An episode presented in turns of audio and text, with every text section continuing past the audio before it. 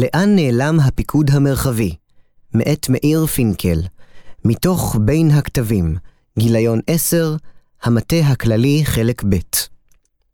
מבוא מפקד פיקוד הצפון או מפקד פיקוד הדרום הם מושגים בעלי מטען עצום של משמעויות לכל חייל בצה"ל ולכל אזרח ישראלי. אנחנו זוכרים לטובה את אלוף הניצחון ממלחמת סיני, האלוף שמחוני, ואת משחרר ירושלים, האלוף נרקיס, ופחות לטובה את מפקד פיקוד הדרום במלחמת יום הכיפורים, האלוף גורודיש ואחרים. אלופי הפיקודים היו דמויות בולטות ומוכרות, גם משום שהבעיות עליהן הופקדו היו משמעותיות. בעבר הייתה הלימה גבוהה מאוד בין הפיקוד המרחבי לבין פתרון הבעיה המבצעית במרחבו, אשר באה לידי ביטוי בהטלת משימה רחבה על הפיקוד ובתהליך פוש פשוט של הקצאת משאבים הולמים. במאמר תוצג הטענה לפיה הלימה זו הלכה ודעכה עם השנים. צמצום ההלימה התרחש כתוצאה ממעבר הדרגתי להפעלה ריכוזית של מרכיב האש על ידי המטכ"ל, והצורך העולה בתיאום בין יותר ויותר תחומי תפקוד וגופים שלכאורה לא ניתן כיום, וככל הנראה גם בעתיד, להקצותם לפיקוד המרחבי. מה שהביא לתהליכי פוש רוחביים ואורכיים מורכבים, שנועדו לפצות על ירידת ההלימה בין הבעיה המבצעית ליכולת הפיקוד לפתור אותה. טענה נוספת היא כי במצב הנוכחי ובראייה לעתיד, הפתרון הקיים לאי הלימה שצוינה לאל, הגיע לתקרת זכוכית. כדי להמשיך ולשפר את יעילות ההפעלה הצבאית, נדרש לעדכן את המבנה הארגוני של צה"ל וליצור הלימה בסיסית טובה יותר של הארגון לאתגרי ההווה. האבולוציה של תפקיד הפיקוד המרחבי והמטכ"ל שלוש הסיבות המרכזיות שהביאו לבעיה המתוארת הן התפתחות דומיננטיות המערכות באש, התרחבות המקצוע הצבאי ורצף של עימותים חד-זירתיים שנוהלו רובם ישירות על ידי המטכ"ל מאז מלחמת שלום הגליל ב-1982. הלחימה הן בעימות רחב היקף והן בבט"ש הייתה בעבר מבוססת על הפיקוד המרחבי, צפון, מרכז ודרום, והסתייעה בפעולות אוויריות וימיות עצמאיות מוגבלות. לאורך השנים הפכה פעילות צה"ל ללחימה בה מקומו של הפיקוד המרחבי הולך וקטן באופן יחסי.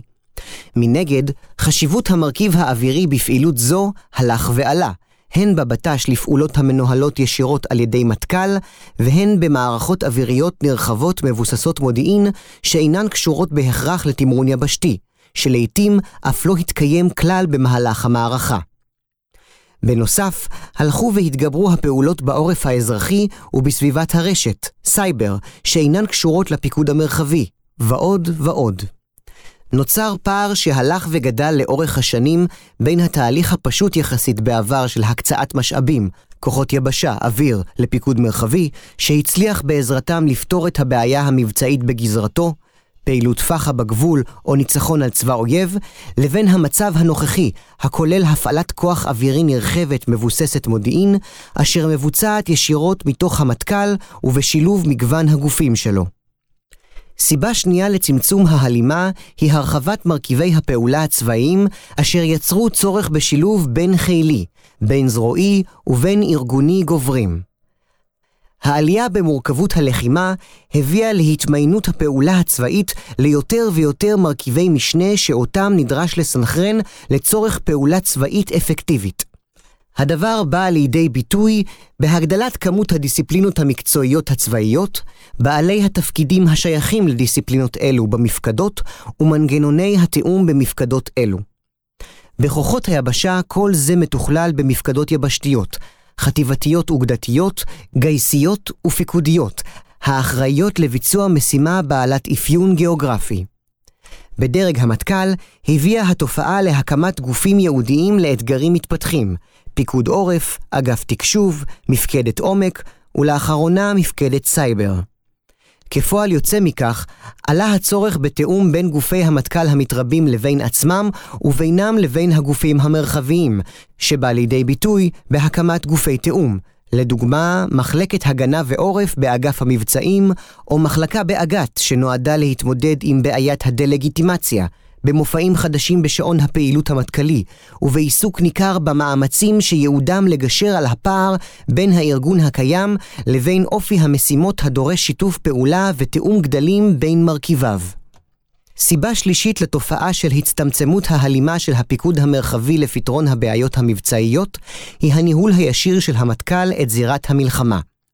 מאז 1982 ועד היום, המלחמות והמבצעים העצימים של צה"ל היו חד-זירתיים, לבנון, עזה או איו"ש בחומת מגן. כמו כן, מערכות השוב הממוחשבות הקלו מאוד על גיבוש תמונת מצב, או מראית עין של תמונת מצב, במצפה באופן ממוכן. מצב זה אפשר כיום למטכ"ל לכאורה לעסוק בניהול ישיר של יכולות ומאמצים שבמלחמה רב-זירתית בעבר ובעידן שלפני מערכות השוב לא היו אפשריים לניהול, אלא בצורה של ביזור משאבים וסמכויות לפיקודים.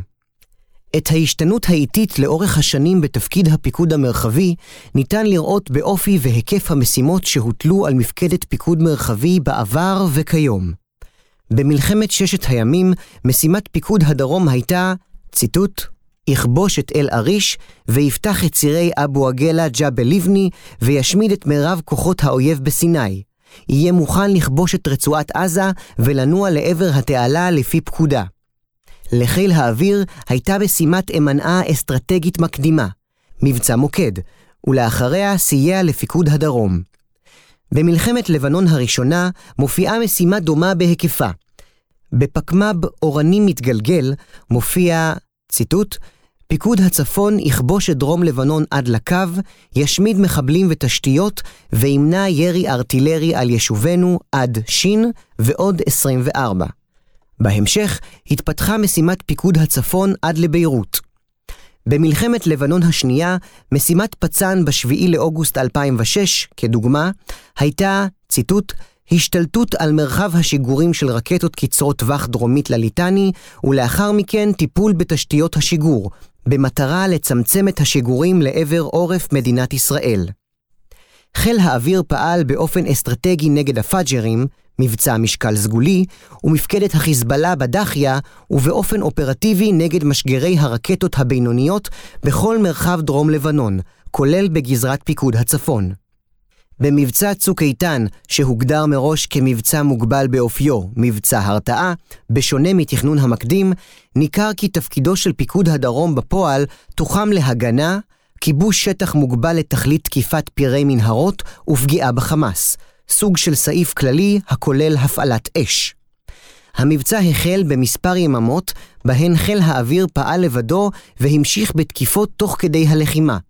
חלקן בסיוע לקוחות, וחלקן באופן ישיר נגד רקטות ועוד. פיקוד העורף פעל באופן רחב, וחיל הים הטיל סגר ימי על עזה. את השינוי בתפקידו של הפיקוד המרחבי ניתן לראות גם מזווית אחרת, של הגדרת תפקידו במסמכי אסטרטגיית צה"ל. מסמך אסטרטגיית צה"ל של 2002, המייצג את סוף תקופת המלחמות מול צבאות, קובע כי הפיקוד המרחבי על אף היותה דרג תת-מטכ"לי, מפקדת הפיקוד המרחבי מתמודדת כרגיל לא עם מפקדות מערכתיות של האויב, אלא מול מטכ"לי אויב. לכן מפקד פקמ"ר היא דרג מערכתי אסטרטגי, והיא מתכננת ומפעילה כוח בחשיבה רב-מימדית ביבשה, באוויר ובים. מסמך אסטרטגיית צה"ל מ-2006 מציג גישה מתקדמת יותר, אך מבוססת על אותו ההיגיון, עקב הצורך הגובר בשילוביות מחד גיסא ובראיית המערכה בצורה מתוכללת מאידך גיסא. דוח וינוגרד מציין כי הצורך בשילוביות ובתכלול מערכתי בניהול מלחמה לא היה חדש. שאלה חשובה יותר הייתה בידי מי אמורה להיות מופקדת השליטה המערכתית. תפיסת ההפעלה הפקידה את האחריות המערכתית בידי הפיקודים המרחביים, ובמקרה שלנו, בידי פיקוד צפון. במקביל, היא הניחה הפעלת אחריות מערכתית גם על ידי חלק מן הזרועות. על פי תפיסת ההפעלה של 2006, ערב המלחמה ניתנה עדיפות לעמדה לפיה מפקדי המערכות היו האחראים העיקריים על הפעלת הכוח, פיקודים מרחביים וזרועות. אלא שהעדפה זו לא לוותה בארגון מתאים של מנגנוני הפעלת הכוח ושל הפיקוד והשליטה. כך למשל, המשמעות מגישת פיקוד ושליטה זו הייתה כי מפקד פיקוד הצפון היה אמור להיות מפקד המערכה הצפונית, שכללה את כל מרחב זירת המערכה, ובתוך כך את כל לבנון וסוריה, כולל מרחב העומק האסטרטגי, שהיה מצוי עמוק מעבר ליכולות ההשפעה שלו כפיקוד מרחבי על פי התפיסה המבצעית שקדמה לזו של 2006. לגבי הפעלת הכוח במלחמה עצמה, מציין בדוח וינוגרד כי ביום הראשון, בעקבות תפיסת ההפעלה החדשה שלא הופעלה ולא הייתה יכולה להיות מופעלת, הגדירו הגדרות הפוש מתחילת המערכה את פיקוד צפון כמפקדת זירת מערכה עד הליטני, קו צהוב, ואת חיל האוויר כמפקדת זירת מערכה מצפון לליטני. תפקידו של הרמטכ"ל, מטכ"ל, לא הוגדר כלל. מיד בהמשך התברר כי המטכ"ל שימש מפקד זירת המערכה, בעוד פיקוד צפון וחיל האוויר תפקדו כזירות מבצעים. אי הבהירות הראשונית הזו תרמה למתחים בתקשורת בין המטכ"ל לבין הפיקוד. לקחי מלחמה, מלחמת לבנון השנייה, ושלושה מבצעים משמעותיים בעזה שנערכו מאז, ובהם חיכוכים בין מפקדת פיקוד דרום לרמטכ"ל בנושא הפוש, הביאו להגדרה מחודשת של תפקיד הפיקוד המרחבי במסמך אסטרטגיית צה"ל 2015. המפקדות הראשיות מפקדי המפקדות הראשיות נדרשים לממש את סמכותם על זירת המבצעים שבאחריותם בשלושת מצבי השח"ם. במסגרת זאת, הם נדרשים לממש שתי משימות יסוד. האחת, להגן על ריבונות מדינת ישראל במרחבם, והאחרת, לפתח ידע מבצעי על המרחב שהם אחראים לו על כל היבט. אחריות המפקדה הראשית לפיתוח הידע היא בהקשרים רחבים גם בעבור עצמה וגם בעבור המפקדות הראשיות האחרות, התהליך יבוצע בשיתוף המפקדות. הרמטכ"ל הוא מפקד המערכה היחיד בצה"ל. באמצעות המפקדה הכללית, הוא מפקד על כל המבצעים שצה"ל מקיים. המפקדה הכללית אחראית לתאם ולסנכרן בין כל המאמצים המופעלים, ובכלל זאת המאמצים המופעלים על ידי המפקדות הראשיות להפעלת כוח בזירת המלחמה ובכל זירות המבצעים. בספרות התורתית העדכנית של צה"ל בנושא, מופיעה התייחסות לאחריות ההולכת ומצטמצמת של הפיקוד המרחבי. ארגון המרחב הפיקודי 1. הפיקוד המרחבי הוא דרג מערכתי אסטרטגי. ייעודו הוא להשיג את היעדים האסטרטגיים בתחום מרחב הפיקוד על ידי קיום מערכות שעיצב ובסיוע יכולות ואמצעים שהקצתה לו המפקדה הכללית. 2. במצב מלחמה, תפעיל המפקדה הכללית את מרבית יכולות התקיפה, האיסוף, התקשוב והלוגיסטיקה בעצמה. עם זה, תשאיר המפקדה הכללית מרחב פעילות מרבי למפקדות הפיקודים המרחביים, ותסייע להם להשיג את היעדים ולממש את המשימות שהגדירה להם. 3. המרחב הצמוד לגבולות המדינה הוא חזית מרחב הלחימה של זירת המלחמה. המרחב יוקצה כזירות מבצעים לאחריות מפקדות הפיקודים המרחביים, ויתוחם בגבולות גזרה בין הפיקודים ובין המפקדה הכללית. מרחב העומק של זירת המלחמה מול מדינות המעגל הראשון ומול מדינות המעגל השני והשלישי יהיה באחריות ישירה של המפקדה הכללית. ניתן לראות כאן היפוך של התפיסה, ממצב בו הפיקוד המרחבי מתמודד מול מטכ"ל אויב כמפקדה אסטרטגית מערכתית, 2002, או מול זירה על כלל מרכיביה כמפקד זירת המערכה, 2006, למצב בו תפקידו הוא לפתח ידע על המרחב, אבל האחריות הכוללת להפעלת הכוח בזירת המבצעים היא של המטכ"ל ובראשו הרמטכ"ל כמפקד המערכה, 2015. בפועל, נוצר כאן גרסה בעייתית של זהות מתכנן מבצע, בה המפקדה הראשית מפתחת ידע עבור המטכ"ל, לצורך תפיסה ותוכנית מטכ"לית, ובשעת הפעלת הכוח במלחמה מיישמת חלק מוגבל מתוכנית זו. בכך נוצרה למעשה הפרדה בין הפיקוד, גוף המסוגל לנתח בעיה הקושרת שטח, אויב, אוכלוסייה ועוד, באופן מערכתי ולגבש בהתאם תפיסה להתמודדות מול אויב, לבין מפעיל הכוח העיקרי במערכות האחרונות בצה"ל, חיל האוויר, גוף בעל מצוינות טקטית, אך חסר כישורים מתאימים לפיתוח תפיסה להתמודדות עם בעיות מורכבות. אל תהליך ריכוז הסמכויות במטה הכללי התלווה בשנים האחרונות מגוון פורומים בנושאים שונים, אותם נדרש המטכ"ל לתכלל ומופעי שעון לחימה, שאל"ח, שנועדו לאפשר לרמטכ"ל או למוסמכים על ידו לקבל החלטות בתחומים אלו. תהליכי הפוש הנלווים להחלטה כי הרמטכ"ל הוא מפקד המערכה נעשו לאורך השנים יותר ויותר מורכבים. גם במב"ם, אשר על פי אסטרטגיית צה"ל תכליתו להרחיק את המלחמה באמצעות פעולות שנועדו להחליש את גורמי הכוח השליליים, לצמצם את התעצמות האויבים, ליצור תנאים מיטביים לניצחון במלחמה עתידית, ליצור לגיטימיות לפעולת ישראל ולשלול את הבסיס הלגיטימי לפעולת האויב, תפקידו של הפיקוד המרחבי מצומצם יחסית. הפעלת הכוח במב"ם מבוססת על פעולה חשאית וחסויה, מודיעין מדויק, שיתוף פעולה בינלאומי, כולל לצרכי מודיעין ושימור לגיטימציה, פעולה תודעתית ועוד. פעולות שרובן הגדול אינו מבוצע על ידי מפקדת הפיקוד המרחבי, אלא על ידי גופי המטכ"ל. יש לציין כי המגמה המתוארת עד כאן אינה נכונה במקרה של פיקוד המרכז. פיקוד זה פועל כמפקד מערכה מזה שנים ארוכות, תוך שהוא נשען על מודיעין מהשב"כ ומודיעין צבאי פיקודי. מפעיל כוחות יבשה בהיקפים משתנים על פי הצורך והקצאת הכוחות המטכ"לית. וכמו כן, מפעיל גופים כמו המינהל האזרחי, המספקים ביחד את מסגרת המשאבים הנדרשים לפיקוד על מערכה. הדבר נכון גם במצבי חירום כמו מבצע חומת מגן ב-2002, בה התרחב משמעותית היקף הכוחות שהוקצו לפיקוד, תוך שהמנגנון של הקצאת משאבים לפיקוד נשמר. יש לציין כי גורם מסייע משמעותי לשימור מצב זה לאורך שנים הוא היעדרה של האש, על כל מרכיביה, בדגש על זו המטכ"לית, מסל הכלים בעימות המתמשך נגד הטרור, מה שמצמצם מאוד את הצורך במעורבות מטכ"לית בפעולת הפיקוד. נחזור למטכ"ל במלחמה בצפון ובדרום. הגישה האפשרית ליישום במערכה חד-זירתית, וחמש האחרונות היו כאלה. אך במצב בו מתקיימות כמה מערכות במקביל, נניח מול החיזבאללה וחמאס, הרי שתפקיד הרמטכ"ל הופך בלתי אפשרי. הוא צריך להיות בו בזמן מפקד זירת המלחמה המתכללת שתי מערכות נפרדות, שאפשר שלא יהיה ביניהן חוט הגיוני מקשר, וכן להיות מפקד ישיר של כל אחת משתי מערכות אלו, המתנהלות בשתי זירות מבצעים, כאשר כל אחת מתכללת יותר ויותר מרכיבים מבעבר.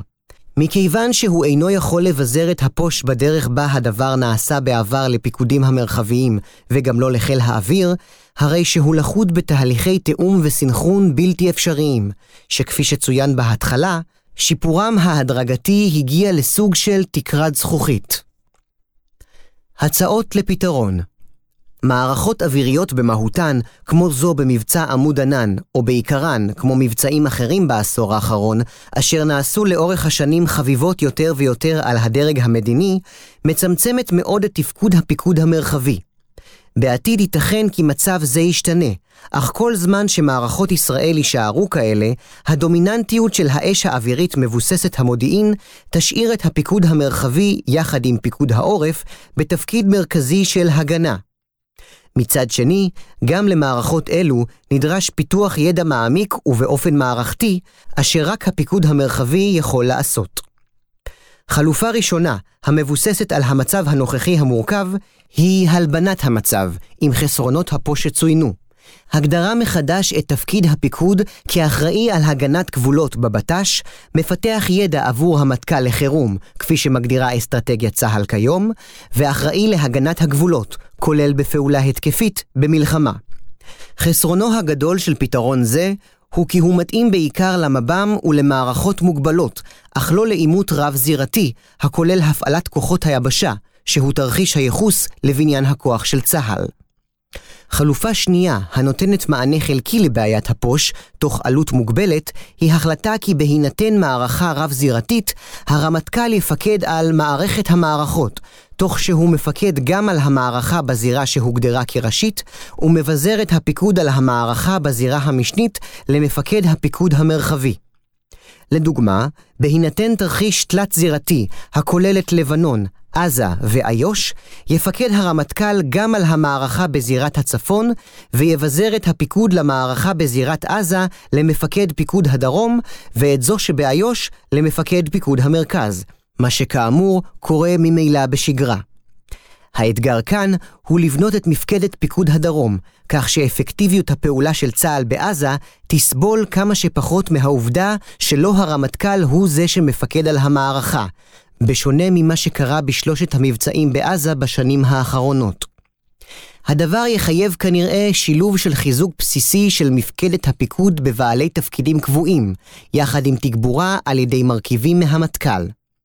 חלופה שלישית, שאינה מתאימה לדפוס המערכות מבוססות דומיננטיות האש והתמרון היבשתי המוגבל, אלא לכאלה המבוססת גם על תמרון רחב, לפי אסטרטגיית צה"ל, מערכות להכרעה, הוא חזרה לרעיון של הפיקוד כמפקד המערכה, תוך שהרמטכ"ל ממוקד בדרג האסטרטגי ובהחלטה על הקצאת משאבים, אבל לא בפיקוד ישיר על כל המרכיבים במסגרת המערכה.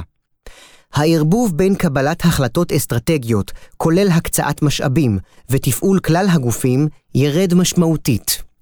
המשמעות היא חזרה לרעיון הישן של פיקוד מול מדינה, במקרה שלנו, פיקוד מול ארגון, ובניית מפקדות הפיקודים כמפקדות רב-זרועיות ורב-תפקודיות.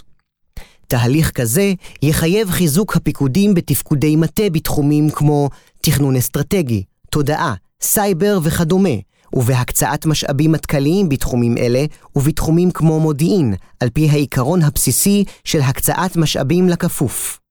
לחלופה זו יהיה מחיר משאבי גדול יחסית, אך הדבר יפשט את תהליכי הפוש בצה"ל ויגביר את האפקטיביות שלו לתרחיש מסוג זה, שכאמור, לא קרה מאז מלחמת יום כיפור בהיבט הרב-זירתיות ומאז מלחמת לבנון השנייה בהיבט של דומיננטיות האש וחולשת התמרון היבשתי. יש לציין כי בשנים האחרונות גדלו מפקדות פיקוד הצפון והדרום בבעלי תפקידים במגוון תחומים כמו מודיעין, אש, תודעה, עורף ועוד. אך כאמור מעלה, עדיין ישנם תפקודים בהם הם אינם עוסקים ואשר נדרשים לצורך ניהול מערכה. חלופה רביעית היא שינוי דרמטי בארגון צה"ל. פיקוד פנים, האחראי על הזירה הפלסטינית, איו"ש ועזה, פיקוד הגנת הגבולות, האחראי על הגנת כלל גבולותיה החיצוניים של ישראל. בפועל, מפקדה האחראית על אוגדות הגנת הגבולות, הפועלות ממילא בעצמאות ניכרת גם היום.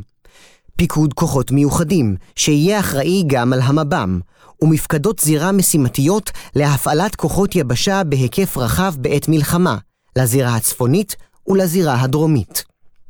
חיל האוויר יישאר בתפקידו הקבוע כפיקוד אש אסטרטגית.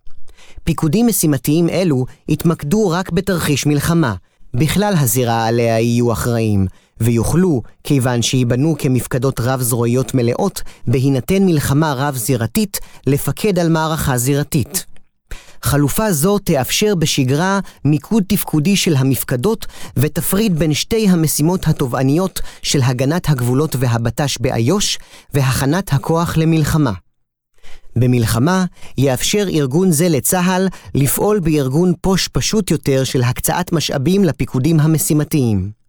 נראה שהמשאבים שידרשו לחזק שתי מפקדות ביכולות רב-זרועיות יוכלו להגיע מצמצום הכמות הכוללת של מפקדות בחירות בצה"ל, פיקודים וגייסות.